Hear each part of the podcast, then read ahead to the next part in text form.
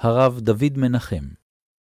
ושוב מתארים לנו את הנדבה על המשכן, הנדבה הקיפה את כל העם.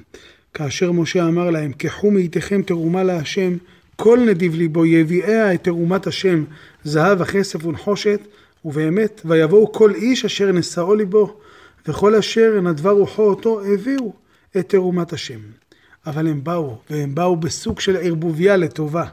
ויבואו האנשים על הנשים. כל נדיב לב הביאו חח ונזם וטבעת וחומז, כל כלי זהב. כל אישה חכמת לב, בידיה טבעו, הביאו את העזים, וכל הנשים אשר נשא ליבן אותנה בחוכמה, טבעו את העזים. כל איש ואישה אשר נדב ליבם אותם, להביא לכל המלאכה. ויבואו האנשים על הנשים. מה המשפט הזה אומר? רבי אברהם בן עזרא מביא לכך שלושה פירושים, זו לשונו. ויבואו האנשים על הנשים אחר שבאו הנשים, ויש אומרים על דעת הנשים, והטעם ברצונם, ויש מפרש על כמו עם וכמוהו רבים. בואו נסביר את דבריו. אבן עזרא מציע כאן שלושה פירושים. הוא אומר, הנשים היו נדיבות ומתנדבות.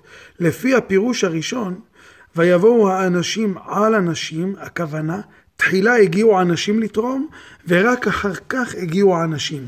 אפשר לקרוא את זה, שהנשים הן עוררו ודרבנו את הגברים לנדב. הפירוש השני מדגיש את ההסכמה של הנשים לנדבה הזו. האנשים, הנשים הסכימו לגברים לנדב חח ונזם, טבעת וחומז.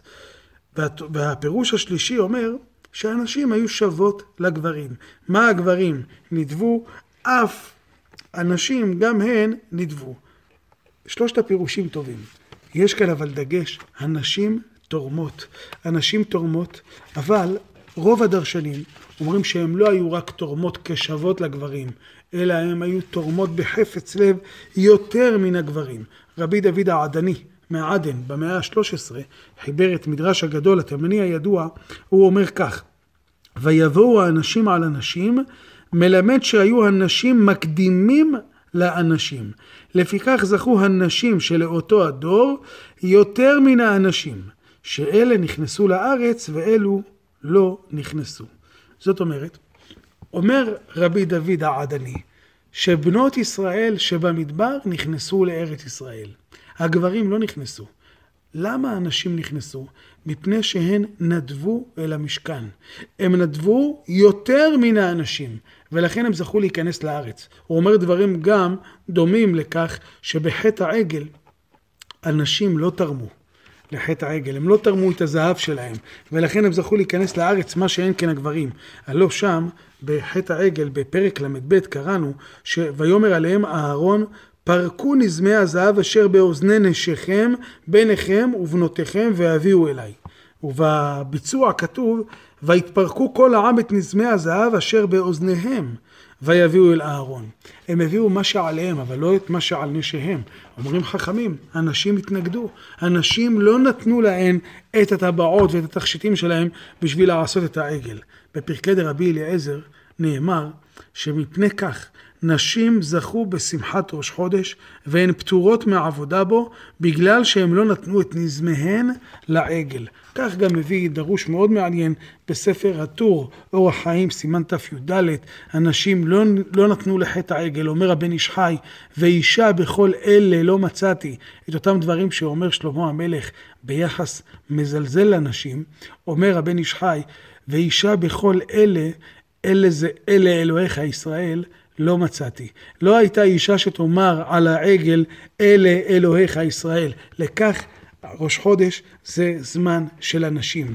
אנחנו מתקרבים לראש חודש טבת. ראש חודש טבת חל בתוך חנוכה. בארצות המזרח והמגרב, בארצות במיוחד דוברות ערבית וגם בסלוניקי, החג הזה, היום הזה נקרא עיד אל-בנת. יום הנשים, חג הנשים, יש חג מיוחד לנשים, ראש חודש. הן היו מתחדשות. אומר הטור, הקדוש ברוך הוא רצה לתת לעם ישראל 12 רגלים. כנגד 12 החודשים, כנגד 12 השבטים, אבל כיוון שהם חטאו בחטא העגל, הסתפק הקדוש ברוך הוא בלתת להם שלושה רגלים אולי כנגד שלושת האהבות. אבל הנשים שלא חטאו בחטא העגל. הנשים הללו חוגגות 12 חודשים, 12 ראשי חודשים כרגלים. גם כך אומר דעת זקנים מבעלי התוספות. מפני שאנשים לא נתנו לעגל, ואילו למשכן הם נתנו בשמחה, הם זכו להתחדשות הזאת של ראש חודש. נדבת הנשים והרצון של אנשים להיות ראש בנתינה גורם לחודש, גורם להתחדשות, גורם לחגיגה גדולה.